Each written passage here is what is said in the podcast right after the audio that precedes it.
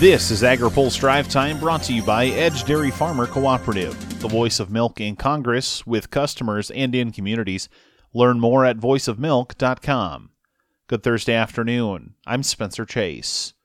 A former Republican leader of the Department of Agriculture has endorsed the Democratic candidate for president. Former Ag Secretary Ann Veneman is among the alumni of the George W. Bush administration to endorse former Vice President Joe Biden today. In a statement, the group says Biden would restore character, integrity, and decency to the White House. A handful of other USDA officials from the Bush administration were also on the letter.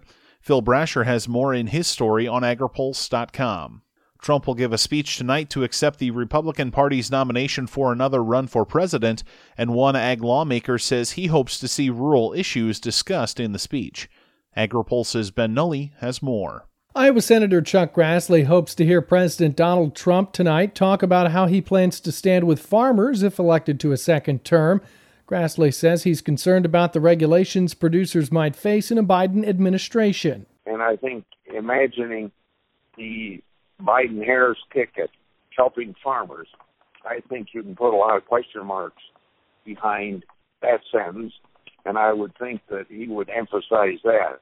For for instance, just one example of what Biden Harris are for, the Green New Deal would crush uh, Iowa agriculture. He says Trump can stand with farmers by making sure his Environmental Protection Agency denies so called biofuel gap waivers. With these gap waivers, they're so nonsensical that when Wheeler tells me if they qualified for waivers, he didn't know what he could do to help them because there's no RIN certificates for the years that they're applying for, which goes way back to 2011 through 2015. And then the other thing is there's got to be some damper that the 10th Circuit Court of Appeals decision puts on EPA because they've been told you've granted some waivers illegally. The EPA has yet to decide on 98 renewable fuel standard waiver requests. 67 of those are retroactive dating back to 2011. For AgriPulse, I'm Ben Nuelle. China has purchased another sizable amount of U.S. corn. The Department of Agriculture reported a sale of 747,000 metric tons of U.S. corn to China today. U.S. Grains Council President and CEO Ryan LeGrand says the sale of three quarters of a million tons shows China is committed to working to fulfill Phase 1 trade deal commitments. Bill Tomson has more in his story on agripulse.com. Negotiators were in touch today over more coronavirus relief, but it doesn't sound like the talks made much progress.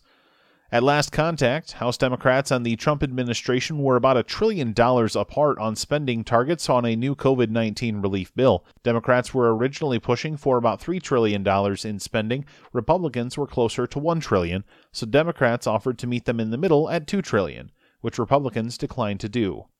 In an exchange with a reporter during her press briefing today, House Speaker Nancy Pelosi said Democrats have not changed their position. We're not budging. Understand this. Then how do you break the impasse? They have to move. Republicans say the Democratic legislation is too costly and pushes for unnecessary spending on relief for state and local entities. Pelosi says she's willing to discuss the subject with Republican negotiators, but needs to see some flexibility. If they are willing to meet us in the middle, then we can sit down and talk. So this is you want you called me, I'm returning your call. Are you ready to bring much more money to the table? to honor our heroes, our state and local workers, our healthcare workers, our first responders, our teachers, our teachers, our sanitation, transportation, healthcare workers. That, that could be a very short conversation if they're not ready to meet in the middle.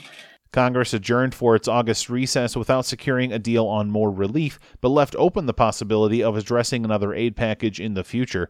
The House and Senate are expected back in Washington next month to secure funding to avoid a government shutdown. Now, here's a word from our sponsor. Edge Dairy Farmer Cooperative provides dairy farmers throughout the Midwest with a powerful voice, the voice of milk, in Congress, with customers, and within their communities. Edge is one of the top cooperatives in the country based on milk volume. Learn how Edge empowers farmers and listen to our Dairy Stream podcast at voiceofmilk.com. That's all for today's drive time. For more agriculture, trade, environment, and regulatory news, visit agripulse.com. Reporting in Washington, I'm Spencer Chase.